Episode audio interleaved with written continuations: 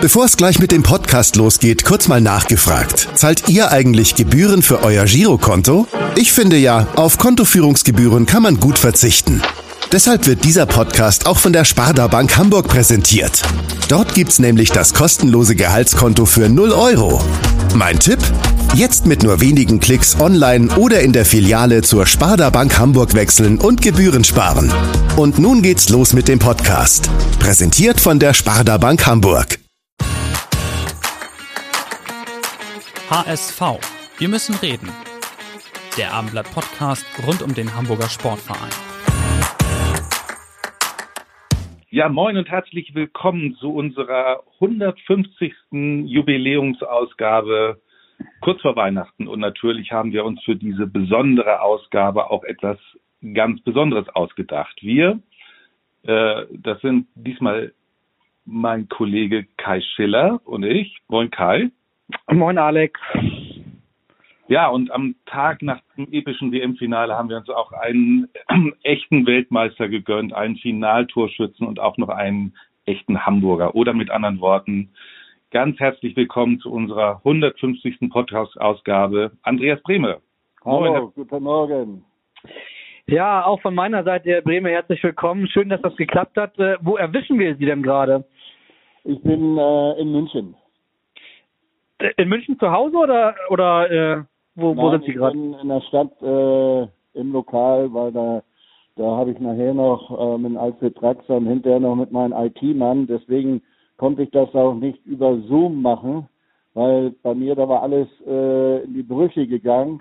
Und der kommt jetzt am Nachmittag und der stellt das wieder alles mal neu ein. Genau. Na, wir sind technisch flexibel, deswegen freuen wir uns, dass es überhaupt geklappt hat. Und natürlich wollen wir heute mit Ihnen ganz viel auch über das WM-Finale von 1990 nochmal darüber spazieren gehen. Ich kann mich total gut an dieses WM-Finale erinnern. Das war mein erstes, an das ich mich erinnern kann. Ich war damals 10, habe das mit meiner Familie in Bornholm in Dänemark geguckt. Und wir wollen ganz viel darüber mit Ihnen sprechen. Aber bevor wir in die Vergangenheit zurückgucken, müssen wir nochmal ganz kurz quasi in die Gegenwart bzw. in die gestrige Vergangenheit zurückgucken, nämlich dieses epische, dieses großartige Endspiel von gestern Abend, Frankreich gegen Argentinien. Wo und wie haben Sie dieses Endspiel verfolgt? Ich schaue mir grundsätzlich Fußball immer zu Hause an, weil ich brauche meine Ruhe und da will ich nicht, dass die Ahnungslosen da mitquatschen, die keine Ahnung haben. Und da habe ich zu Hause geschaut, aber es hat ja gestern auch nur eine Mannschaft gespielt, das waren die Argentinier, muss man da eindeutig sagen. Die haben sich ja noch selbst in die Bredouille gebracht. Aber ich glaube hier, also ganz München ist glücklich, dass die Argentinier gewonnen haben. Weil die Franzosen, die haben viel zu wenig gemacht in den ersten 70 Minuten. Das heißt, die waren doch ganz klar dann für Argentinien. Sind die bei solchen Spielen dann auch für die bessere Mannschaft einfach oder haben Sie auch ein Herz für die Argentinier? Ich habe ein Herz für die Argentinier, die waren ja klar besser. Genau. Und muss ich sagen, weil ich bin Adidas-Mann und Argentinien auch. Das habe ich gestern schon auf Sport 1 gesagt, im Doppelpass. Und sie haben für mich ja auch, klar kann im Elfmeterschießen alles passieren. Das weiß man. Aber ich muss sagen, also ich habe gejubelt, dass die Argentinier das verdient gewonnen haben. Ja, also Elfmeter ist ja ein besonderes Thema mit Ihnen und natürlich wollen wir später auch nochmal ausführlich über Ihren WM-Elfmeter von 1990 sprechen. Mich würde interessieren, was ging Ihnen denn durch den Kopf? Gestern gab es ja viele Elfmeter, aber gleich der erste von Messi, der ja immer als der Unvollendete galt bis gestern Abend, als der jetzt zu diesem Elfmeter angetreten ist, der für ihn wahrscheinlich karriereentscheidend sein könnte. Was ging Ihnen durch den Kopf, als er da zum Elfmeter antrat? Also ich hatte ein super Gefühl, weil er schießt da wirklich gute Elfmeter, muss man sagen. Und er ist auch sicher und man hat auch gesehen, von der Überzeugung her, dass er ihn hundertprozentig reinmachen will und das hat er überzeugend gemacht. Mhm. Wie erklären Sie mal, wie man das ausblenden kann? 80.000 Menschen im Stadion und ich weiß nicht, man denkt wahrscheinlich nicht daran, dass 1 Milliarde oder 2 Milliarden Menschen da am Fernseher doch zugucken. Wie kann man sowas ausblenden? und sich fokussiert. Für ihn war es noch schlimmer, weil er musste ja von der Mittellinie aus im Elfmeter schießen, dann musste er auch immer noch zum Elfmeterpunkt. Ja. Und das kann schon mal ein weiter Weg werden, ne, muss man eindeutig sagen. Aber er hat das bravourös gemacht und er war auch für mich gestern der überragende Spieler, was der gelaufen ist, also nach hinten gearbeitet, alles Mögliche gemacht. Das war schon ein Vorzeigeprofi. Sie haben den Elfmeter beim Elfmeterschießen angesprochen. Er und auch Mbappé haben ja schon vorher im Spiel bei den Elfmeter sehr, sehr cool, sehr, sehr sicher verwandelt. Ich würde fast sagen, so cool wie Sie damals 1990, oder? Ja, ich muss sagen, der Mbappé, der hat gestern nicht so ein gutes Spiel gemacht, aber hat erstmal 2 wichtige Tore gemacht. Also nicht 2. Ich wollte jetzt nur erstmal bis Anfang bis zum 2:2. Und das zweite Tor von ihm, das war na klar richtig gut. Hat auch sicher die Elfmeter verwandelt. Und also schon ein guter Junge mit 23 Jahren. Also dafür zieh ich wirklich einen Hut. Mhm. Wenn Sie sich mal an das Foul erinnern, am Sonntag gegen Di Maria in der ersten Halbzeit und an Rudi Völler 1990, beides klares Foul oder was war mehr Foul? Also beides, wenn die Abwehrspieler so hingehen und auch gestern im Finale, so geht man nicht hin. Und man hat ja auch gesehen, dass er ihn getroffen hat. Ja. Ne, also wir haben ja das Glück, dass wir immer noch Zeitlupe alles haben. Für einen Schiedsrichter ist das schwierig, aber er hat sofort auf den Punkt gezeigt. Ist denn aus Ihrer Sicht jetzt nach diesem Finale Argentinien insgesamt, wenn man die ganze Weltmeisterschaft betrachtet, die ja mit einer Niederlage für Argentinien gegen Saudi Arabien begonnen hat, trotzdem der hochverdiente Weltmeister? Ja, also muss ich sagen, ich hätte vorher auch Brasilien auf dem Zettel und auch die Argentinier, das waren so meine Favoriten. Aber die Franzosen, gestern haben sie mich enttäuscht, weil die sind in der ersten Halbzeit, die sind ja kaum nach vorne gekommen, die haben ja überhaupt gar nicht auf Tor geschossen in so einem Finale. Und ich habe noch vorher gesagt, normal von der Mannschaft her, wenn man die Namen mal durchgeht, dann haben die Franzosen ja normal eine etwas bessere Mannschaft von Namen her. Aber das hat sich bewiesen, der Messi, der war in einer Weltklasseform, der hat alle mitgerissen und also ich wusste wirklich die ersten 60 Minuten gar nicht, was mit dem Franzosen los war. Ja, ich habe auch die noch nie gesehen bei der WM. Ja, ich habe auch gedacht, sind die jetzt irgendwie alle plötzlich erkältet oder was ist los? Warum sind die so passiv, ne? Also klar. Ja, die waren total passiv. Nur hinten drinne, Also das habe ich wirklich nicht verstanden. Mhm. Wie ist denn wie fällt Ihr Gesamtfazit, WM-Fazit aus? Haben Sie viele Spiele gesehen? Sind Sie so, machen Sie einen Haken dran, einen positiven? Ja, wie ist Ihre Bilanz? Es war eine sehr defensive WM. Das hatten wir auch gestern schon gesagt im Fernsehen. Und ja, man muss immer wissen, was hat man für Spieler und was spielt man gegen die Argentinier oder die Argentinier gegen die Franzosen. Ja, aber insgesamt das Fazit, die Brasilianer, die haben sehr, sehr gut angefangen, muss man wirklich sagen. Aber dann sind sie auch nach Elfmeterschießen sang- und klanglos, das waren die Spanier, glaube ich, sang- und klanglos 3-2 rausgeflogen. 3-0 und die Brasilianer, also die haben die ersten Spiele wirklich gut gespielt und danach war es auf einmal vorbei. Dann sind wir nach Hause. Also ist immer Fußball, man kann nicht immer alles vorprogrammieren, aber für mich haben die Argentinier, sind die verdient Weltmeister geworden. Wie fällt denn Ihr Gesamt-WM-Fazit aus? Haben Sie viele Spiele gesehen? War das für Sie eine gute WM? Ich habe, glaube ich, fast alle Spiele gesehen. Außer der Spiel am 3. und 4. Platz, weil ich auf den Geburtstag eingeladen war. Und dann muss man das halt auch mal Also mir hat die WM nicht so hundertprozentig gefallen. Warum? Ich meine, das waren keine guten Spiele, wenn ich auch gerade auf unsere deutsche Mannschaft schaue. Ne? Das ist ja keine deutsche Mannschaft gewesen, das habe ich gestern auch im Fernsehen gesagt. Kein Abwehrverhalten, was immer unsere Stärke war. Und so darf man bei einer Weltmeisterschaft nicht auftreten, wenn das vorher hieß, ja, wir wollen Weltmeister werden. Deswegen muss man da mal vorsichtig sein und dass man vielleicht sagt, man will unter die letzten 4 kommen. Das ist für eine deutsche Mannschaft immer normal, aber wir haben auch nicht jetzt so einen Kader gehabt, wo ich sagen müsste, also wir hätten mit dem Kader hätten wir Weltmeister werden können. Mhm. Die Verbindung ist so ein bisschen wackelig zwischendurch, das bitten wir zu entschuldigen, es ist halt jetzt telefonisch, aber vielleicht können Sie auch gucken, dass also Sie... Ich verstehe Sie gut. Okay, ja, ab und zu kommt es ein bisschen abgehackt an, aber ja, ist alles okay. Wie ist das eigentlich, Lothar Matthäus, Jürgen Klinsmann, die waren auch vor Ort, waren von der FIFA eingebunden. Hätten Sie eigentlich auch ähnliche Möglichkeiten oder sagen Sie, Sie wollen da gar nicht dabei sein bei so einer Geschichte? Und in Russland war ich ja die ganzen 5 Wochen dabei und ich hätte jetzt genauso auch dabei sein können. Mhm. Aber ich hatte nicht so ein großes Interesse und deswegen habe ich den auch abgesagt. Ja. Okay, also leider haben wir von Lothar Matthäus und von Jürgen Klinsmann keine Sprachnachrichten. Wir überraschen unsere Gäste ja immer mit ein paar Fragen.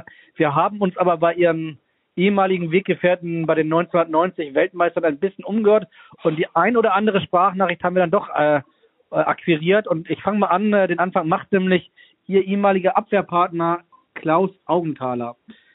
Hallo Andi, eine Frage. Stimmt es, sei ehrlich, dass ich dir gesagt habe, in welche du Ecke den Elfmeter schießen sollst? Also, mach's gut. Klaus Augenthaler, ich hoffe, man hat ihn gut verstanden, fragt, ob es stimmt, dass er Ihnen 1990 vor dem Elfmeter, dem Entscheidenden, die Ecke verraten hätte. Hat er recht?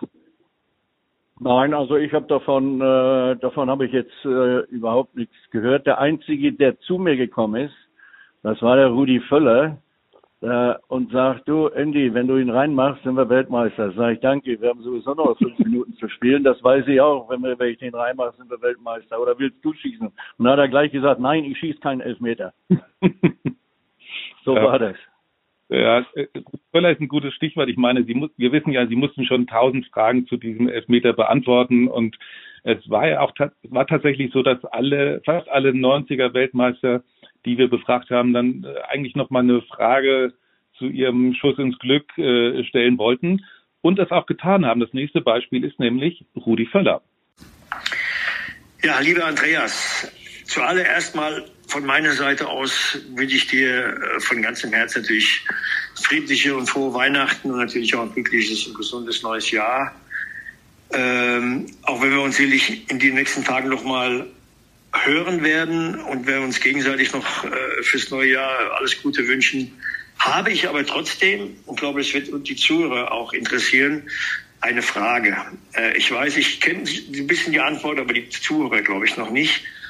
Geht gar nicht so sehr um deinen geschossenen Elfmeter im Finale, sondern mehr um den von 1986. Erklär doch mal bitte den Zuhörern, warum du 1986 im Viertelfinale, ich war ja dabei schon damals, gegen Mexiko im Elfmeterschießen mit links den Elfmeter reingeschossen hast und 4 Jahre später dann den entscheidenden mit rechts. Allein die Tatsache, dass man bei so wichtigen beide total wichtige Spiele, einfach mal kurz das Schussbein wechselt, ist ja sensationell. Und erklär das mal bitte den Zuhörern und von hier aus auch nochmal. Alles Gute. Tschüss. Ja, alles Gute von Rudi Völler. Und jetzt müssen Sie, auch wenn Sie schon 1000-mal gemacht haben, Sie müssen bitte noch einmal erklären, wie geht das? Wie kann man einen Elfmeter genauso gut mit links wie mit rechts schießen? Also ich muss gleich dazu sagen, ich habe mir da überhaupt gar keine Gedanken gemacht. Weil wir haben lange Zeit mit einem Mann weniger gespielt, glaube ich, weil der Thomas Berthold eine rote Karte bekommen hat. Und dann haben wir lange Zeit mit einem Mann weniger gespielt. Und ich wusste es nochmal gar nicht, weil ich denke darüber gar nicht groß nach. bis ein Journalist mal zu mir gesagt hat, ja, aber 86 hast du mit links geschossen. Da habe ich gesagt, daran habe ich gar nicht mehr dran gedacht. Mhm. Kein Problem. Ja, ja, das, so ist es eben, wenn man beidfüßig ist, ne? Und dann hat man keinen, muss man sich solche Gedanken nicht machen. Nein, aber jetzt denkt man ja, dass wir so langsam mit den Elfmetern durch sein müssten, sind wir aber trotzdem hat Olaf Thon auch nochmal eine Nachfrage. Hallo Andi, hier ist dein Wasserträger aus Schalke. Eine Frage, die viele vielleicht auch interessieren wird, dass du es also, glaube ich, schon in frühester Kindheit geschafft hast, so gut mit beiden Füßen zu operieren. Und das wünsche ich mir eigentlich in Zukunft von unseren deutschen Nationalspielern auch. In dem Sinne, alles Gute, dein Olaf Thon. Glück auf. Glück auf, sagt Olaf Thon. Ja, und er hat die gleiche Frage, die ich eben auch schon eigentlich gestellt habe. Mhm. Wie kann man diese Beidfüßigkeit, die ja einmalig im Weltfußball ist, wie haben Sie die trainiert? Wie kann man die trainieren? Da muss ich sagen, da danke ich auch in erster Linie meinem Vater, der viel mit mir trainiert hat.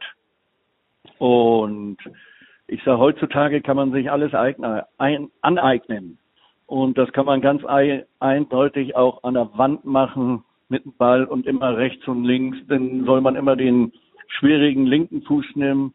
Und da muss ich eins sagen, wo wir zu Inter Mailand gewechselt sind, der Lothar und ich, da hat der Trapattoni gesagt, Lothar, ab sofort, du benutzt nur noch im Training den linken Fuß, weil der rechte, der ist perfekt, aber der linke nicht. Und er durfte im Training, nur mit dem linken Fuß spielen. Und hinterher hat er auch nach ein paar Monaten, schon, glaube ich, das ein oder andere Tor auch mal mit links geschossen. Und was hat Trapattoni zu Ihnen gesagt? Alter, kann man sich das immer aneignen. Und was hat Trapattoni zu Ihnen gesagt? Weil Sie können mit links und mit rechts schießen. Durften Sie gar nicht mehr mit dem Fuß schießen? Oder wie war das? Doch, ich durfte immer so weitermachen. Ja, die gleiche Frage hatte übrigens Herr Brehme auch Guido Buchwald geschickt, der uns aber netterweise auch gleich zwei Fragen geschickt hat. Und neben der Frage nach der Beidfüßigkeit, die Sie jetzt schon beantwortet haben, hatte er noch eine weitere sehr wichtige Frage zur Fußballhistorie. Ja, hallo Andi, mein Freund. Auch ich habe ich habe zwei Fragen an dich, die mich unheimlich interessieren. Erstmal die eine, die wirst du nicht wissen. Wer hat damals 1980 Stuttgarter Kickers gegen 1. FC Saarbrücken Stand 1:0 das Tor für die Stuttgarter Kickers geschossen? Da warst du dabei, ich war auch dabei. Ja genau, die zweite Frage lassen wir weg, weil es ist die gleiche wie vorher nach der Beidfüßigkeit. Aber er fragt nach dem ganz wichtigen 9. August 1980, er war dabei, sie war dabei. Können Sie sich erinnern an die 77. Minute? Dann wird wahrscheinlich der Guido das Tor gemacht haben. Richtig. Also, ich weiß es nicht, aber wenn der Guido schon so eine Frage stellt, wird er das Tor gemacht haben oder geköpft haben. Naja, also Sie sind tatsächlich in der 77. Minute ausgewechselt worden. Er hat in der 77. Minute das Tor gemacht. Das scheint Ihnen sehr nachhaltig in Erinnerung geblieben zu sein. Was mir als kleiner Junge nachhaltig in Erinnerung geblieben ist, ist, wie Guido Buchwald es 1990 geschafft hat, Diego Maradona quasi auszuschalten, also das Unmögliche möglich gemacht zu machen. Das war ja ein bisschen der Schlüssel zum Sieg 1990. War es vielleicht Frankreichs Pech gestern Abend, dass es keiner geschafft hat, buchwaldmäßig Lionel Messi auszuschalten? Der Guido war in einer Weltklasseform, muss man eindeutig sagen, weil Maradona ist nicht einfach auszuschalten. Und wir haben eine super WM gespielt, aber also der Guido war wirklich einer der Besten bei uns, muss man wirklich sagen, weil er Maradona ausgeschaltet hat, alles Mögliche und das auch mit fairen Mitteln. Das muss man auch sagen. Also er hat nicht unfair gegen ihn gespielt, sondern richtig fair und er ist auch als verdienter Sieger dann vom Platz gegangen. Aber das hat gestern keiner geschafft, ne? Also so wie Buchwald es mit Maradona geschafft hat, konnte keiner gestern den Messi an die Kette legen. Nein, das stimmt. Also ich muss ganz offen und ehrlich sagen, auch die Franzosen, die standen viel zu weit weg von ihren Männern. Weil wenn du den Gegner kommen lässt, bis in der eigenen Hälfte Und du kannst dann nicht nur immer auf Konter spielen oder sonst was in einem Finale. Und das haben sie ein bisschen verkehrt gemacht, die Franzosen. Hm. Herr Brehme, Sie haben jetzt kürzlich gerade eine Biografie auf den Markt gebracht, beidfüßig von Barmbek bis San Siro. War so, während des Entstehens des Buches kamen dann auch viele Erinnerungen nochmal an die WM, an die ganzen internationalen Spiele, die Turniere auch nochmal hoch, oder wie war das in diesem Prozess? Ja, der Philipp Grote, wir haben auch lange dafür gebraucht, ich muss jetzt lügen, ich glaube ein Jahr oder vielleicht auch ein bisschen weniger, vielleicht 10 Monate, weiß ich gar nicht mehr, da war ich gerade in Italien. Und jetzt weiß ich auch, warum mein Zoom im Moment nicht mehr funktioniert, weil wir jeden Tag gearbeitet haben, von morgens um 8 bis um 10, halb 11. Und das jeden Tag. Und aber ich muss sagen, das ist bis jetzt relativ sehr, sehr gut angekommen, muss ich wirklich sagen. Und das Italienische, das kommt da auch noch raus. Und das Spanische und Englische weiß ich jetzt gar nicht. Habe ich mit dem Philipp gegangen, aber ich habe da auch gar nicht gespielt. Aber angeblich wollen die Engländer da wirklich viele haben. Und da konnte man mal alles von Barmbek-Uhlenhorst, konnte man das ja alles mal erzählen. Da kann ich mich immer noch ganz gut dran erinnern. Und die ganzen Vereine sind wir durchgegangen, wo ich gespielt habe. Und das muss ich sagen, das hat zwar ein bisschen länger gedauert, das Buch, aber die Leute, die das gekauft haben, die sind sehr, sehr zufrieden, weil das Feedback, was ich bekomme, das ist schon super. Über Barmbek-Uhlenhorst wollen wir gleich zum Schluss auf jeden Fall auch nochmal reden, über Hamburg, auch über den HSV. Aber eine WM-Frage muss noch kommen. Wir reden die ganze Zeit über das eine Spiel, über das Finale. Es war ja auch ein großartiges Spiel. Und trotzdem war das nicht, möglicherweise war es nicht das beste Spiel. Und genau dazu hat nochmal jemand eine Frage, der auch bei dieser WM 1990 als Stimme ganz eng dabei war. Wir hören mal rein. Oh, ja. Hallo, hier ist Erich Laaser. Guten Tag, Andreas. Ich habe damals mit Jochen Sprenzel zusammen das WM-Finale in Rom kommentiert. Er hatte das Tor, der Elfmeter, ich hatte den Schluss und durfte sagen, Deutschland ist Fußball-Weltmeister. Meine Frage, welches der Spiele in Italien war aus deiner Sicht das Beste der deutschen Nationalmannschaft? Alles Gute, Grüße aus Berlin, Erich Laaser. Ja, war die Nummer 1. So, also erstmal war es eine von uns her eine gute Weltmeisterschaft. Wir hatten ein super Klima innerhalb der Mannschaft. Und wie gesagt, das Finale war mit Sicherheit nicht so gut. Aber da haben die Argentinier nichts dazu beigetragen, weil sie haben nur auf irgendeine Standardsituation gewartet, bis vielleicht der Diego vielleicht mal einen Freistoß reinhauen kann. Und bei uns war das Problem, das habe ich auch mal mit Rudi besprochen, wir hätten ja schon nach 30 Minuten hätten wir schon 3-4-0 führen müssen. So viele Torchancen hatten wir, die haben wir leider leichtsinnig vergeben. Und dann rennt man halt hinterher. Aber wir hätten ja den Tag nach der Halbzeit, hätten wir einen Elfmeter mit Klaus Augenthaler bekommen müssen. Da hat er nicht gepfiffen. Und dann mussten wir halt so lange warten, bis der Rudi zusammengebrochen ist. Ja, genau. Dann lassen Sie uns doch mal jetzt den Bogen aber noch, weil Sie haben ja nicht so viel Zeit, Sie haben noch andere Termine, den Bogen von 1990 Weltmeisterschaft nach Hamburg spannen. Jeder weiß natürlich, dass Sie Weltmeister geworden sind, aber weiß vielleicht nicht jeder, auch beinahe beim HSV gelandet wären. Und da wir nun ja auch viel hier in diesem Podcast über den HSV logischerweise sprechen, müssen wir das mal kurz erzählen. Sie waren beim Probetraining, aber Branko Sevic und Günter Netzer konnten Sie nicht überzeugen. Stimmt das? Nein, das stimmt nicht. Also erstmal hatte der HSV eine Weltklasse-Mannschaft. Damals mit Kevin Keegan. Und ich war noch nicht mal 18 Jahre. Und da sagte der Günter Netzer, du komm doch mal bitte auf die Geschäftsstelle und dann unterhalten wir uns. Und dann hat er nur gesagt, du, wir würden dich gerne haben.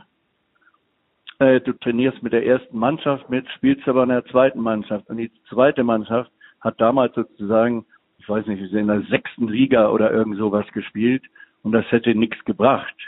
Ne, muss man eindeutig sagen, wenn ich samstags oder sonntags in der A-Jugend oder in der 3. Liga spiele, dann kann ich mehr erreichen, wie alles und Erfahrung sammeln, wie alles andere.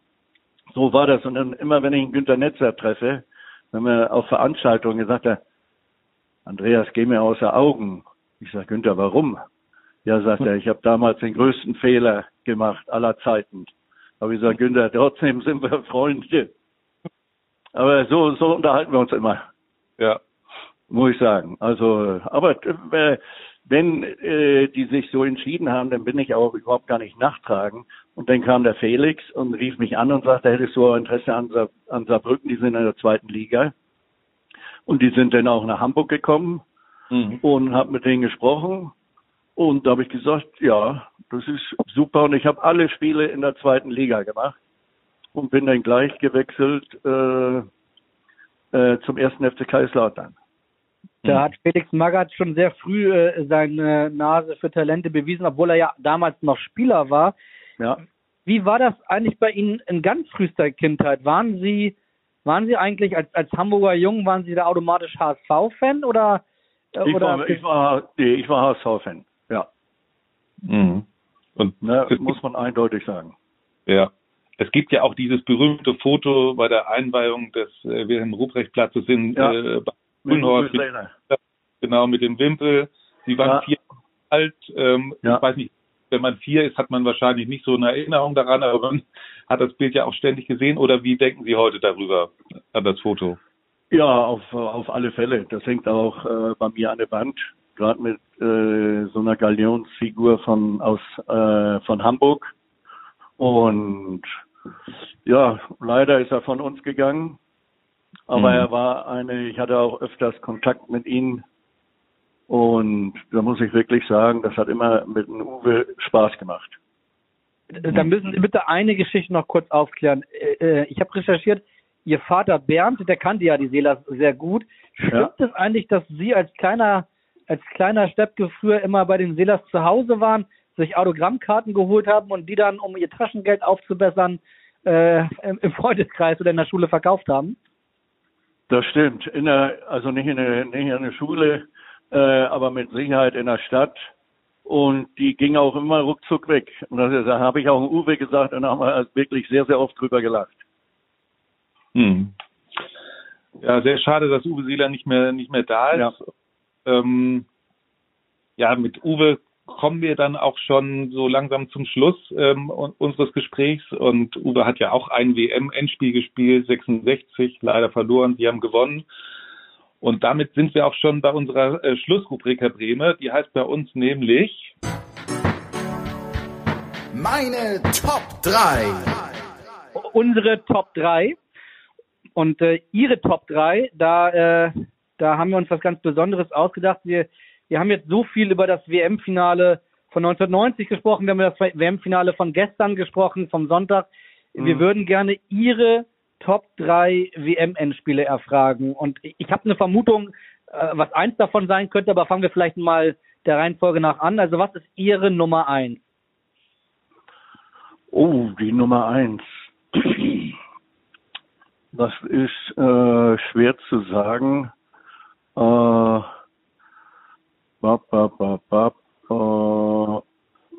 Sagen wir mal, das von gestern, das haben wir gesehen. Das ist ja auch noch nicht so weit her. Wenn da so viele Tore fallen, dann ist das für die Zuschauer immer was ganz Besonderes. Ne? Muss man eindeutig sagen, wenn ein Spiel 0-0 ausgeht. Und so war ja auch immer mit Verlängerung und auch noch Elfmeterschießen. Es war ja bis zum Schluss, war es ja spannend. Und welches gibt's da noch? Ja, also fußballerisch sind sich eigentlich... Also da muss ich sagen, doch, das war ich weiß jetzt nicht, ob es in Mexiko war, Brasilien gegen Italien, wo wir unglücklich gegen die Italiener rausgeflogen sind und die Italiener, die waren auch stehend K.O., weil sie vorher ja 120 Minuten laufen mussten gegen uns Deutschen. Ja. Und der Pelé, der war ja in einer Weltklasseform. Und das Spiel ist ja auch 4-1 ausgegangen. Und aber es gibt jetzt noch ein Endspiel. Also bei uns war ja nicht so gut, war zwar erfolgreich, aber weil die Argentinier nicht mitgespielt hatten, welches Endspiel kann man da nehmen? Argentinien gegen wer war das? Argentinien gegen Holland vielleicht noch. Oder Mario Kempis so gut war. Mhm. Ja. Also so an den kann ich mich schon erinnern. 1978? Bitte? 1978? Ja. Mhm. Das andere war 1970, also Sie haben einen Faible für die 70er-Finalspiele. Nein, das war halt, man kennt sich auch untereinander und das sind alles, wenn man die kennenlernt, dann sind das alles sympathische Kerle. Mhm. Ne? Früher hat man daran gar nicht gedacht, dass man Franz Beckenbauer kennenlernt oder einen Uwe Seeler oder sonst wen. Mhm. Ne? Und da habe ich eigentlich viel erreicht und alle kennengelernt. Ja. Also die Kategorie heißt ja Ihre Top 3. Ich möchte jetzt trotzdem sagen, Sie haben... Ich gebe Ihnen das Sonderrecht, dass das 90er-Finale, das muss da trotzdem rein und deswegen wird das heute in den Top 4 und eigentlich muss das 2014 dann da auch noch mit rein, also machen wir ausnahmsweise in den Top 5, aber es waren alles großartige Finalspiele und vor allen Dingen muss man echt sagen, fußballerisch war das gestern das stimmt, aber man muss auch dazu eines sagen, weil ich treffe den Junkie ab und zu immer mal auf Sardinien und dann sagt er zu mir, du, wie hast denn du eigentlich unser Finale gesehen gegen Argentinien? Da habe ich gesagt, möchtest du die Wahrheit hören? Da sagt er, ja klar, von dir immer. Und da habe ich gesagt, die Argentinier, die hatten mehr Torschancen als wir. Dann sagt er, gut, dass du es aussagst. Von dir nehme ich das gerne an. Weil er hat sich das Spiel noch 2 oder 3 Mal angeschaut, hat er gesagt, er hat das gar nicht registriert, dass die Argentinier so viele Chancen hatten in dem Spiel. Und dann kam zum Glück der Mario Götze. Mhm. Ja. Na, das war auch erst im Nachhinein. Gut, dass der Yogi das auch so gesehen hat. Na? Also das darf man alles nicht. Aber wichtig war, wir haben uns alle gefreut. Und es war eine gute WM. Und wir sind auch Weltmeister geworden. Ja. Wunderbar. Herr Brehme, ganz zum Schluss würde ich gerne noch mal wissen, wie geht's mit Ihnen weiter? Haben Sie Pläne, vielleicht auch mal wieder im Fußball irgendwo aktiv zu werden? Oder ist das... Nein, überhaupt nicht. Ich bin an 2 Firmen beteiligt und da bin ich viel unterwegs. Einer hat auch mit Fußball zu tun. Da haben wir auch von der Hybridrasen, also das heißt, wir haben auch 3 Plätze sogar beim HSV auf dem Trainingsgelände und da ist man viel unterwegs. Jetzt haben wir auch, nehmen wir auch Inter Mailand unter Vertrag mit Plätzen und da ist man halt auch viel unterwegs. Und Sie dürfen Werbung machen. Wie heißt die Firma? Bitte? Sie dürfen ausnahmsweise mal Werbung machen. Wie heißt Eurosports-Turf. Okay. Ja, Kai wussten wir noch gar nicht, ne? Dass da, nee, deswegen wollte ich das auch nochmal genau wissen. Und dann bin ich daran beteiligt an noch einer Firma, wenn man einen Führerschein verliert. Und deswegen bin ich mal dazu gekommen, vor 15 Jahren. Und er sagte ein Freund, du willst dich nicht an unserer Firma beteiligen. Und da habe ich gesagt, das ist eine ganz gute Idee. Und ich könnte ein Buch auch darüber schreiben. Aber wir haben, ich will gar nichts mehr erzählen, weil wir haben ja sowieso, wir erzählen ja sowas nicht, dürfen wir auch gar nicht und machen wir auch nicht. Aber was da auch überall los ist, das ist schon brutal. Aber das klingt spannend. Also die Firma besorgt dann die Führerscheine wieder oder was macht die? Nein, das geht erstmal so los. Du musst ja erstmal warten, bis du musst ja auch zur MPU-Schule. Ja, ja. Ne, da musst du erstmal alles machen und wenn du nicht vorbereitet dahin gehst, mein Gott, dann kann man gleich wieder nach Hause gehen. Ja, ja. Naja. Muss ich wirklich sagen. Also unterschätzen darf man das nicht.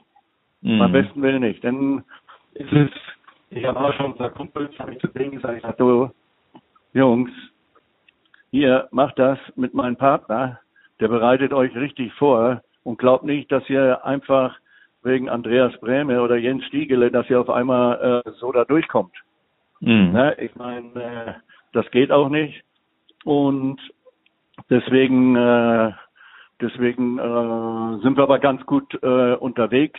Wir haben das deutschlandweit und wir arbeiten auch mit Fahrschulen zusammen und wir sind da sehr, sehr viel unterwegs. Dann hoffen wir mal, dass unsere Hörer bei den Weihnachtsfeiern vielleicht eher zu der Taktik übergehen, das Auto stehen lassen. Genau. Auto stehen lassen. Das ist die beste Taktik wahrscheinlich. Naja, auf jeden Fall, wir haben uns total gefreut, dass Sie sich vor allen Dingen am Tag nach diesem Finale für uns Zeit genommen haben. Wir wissen, dass Sie heute viele Termine haben. Vielen, vielen Dank dafür. Nicht zu danken. Nicht zu danken. Und wenn Sie irgendwas brauchen, rufen Sie mich an. Genau. Und ich bedanke mich auch ganz herzlich, Herr Brehme. Nicht zu danken. Ja, und uns bleibt jetzt nur noch Kai und mir und allen Hörern ein fröhliches und besinnliches Weihnachtsfest zu wünschen. Und uns auf die nächsten 150 Podcasts freuen. Bis dahin. Und dass der HSV langsam mal wieder aufsteigt. Genau. Besseres Schlusswort gibt's nicht. In diesem Sinne, bis dann in Hamburg. Tschüss. Bei uns heißt es auf der Hören. Alles klar. Also, alles Gute. Danke. Servus. Danke, Herr Brehme. Tschüss. Ciao. Weitere Podcasts vom Hamburger Abendblatt finden Sie auf abendblatt.de/podcast.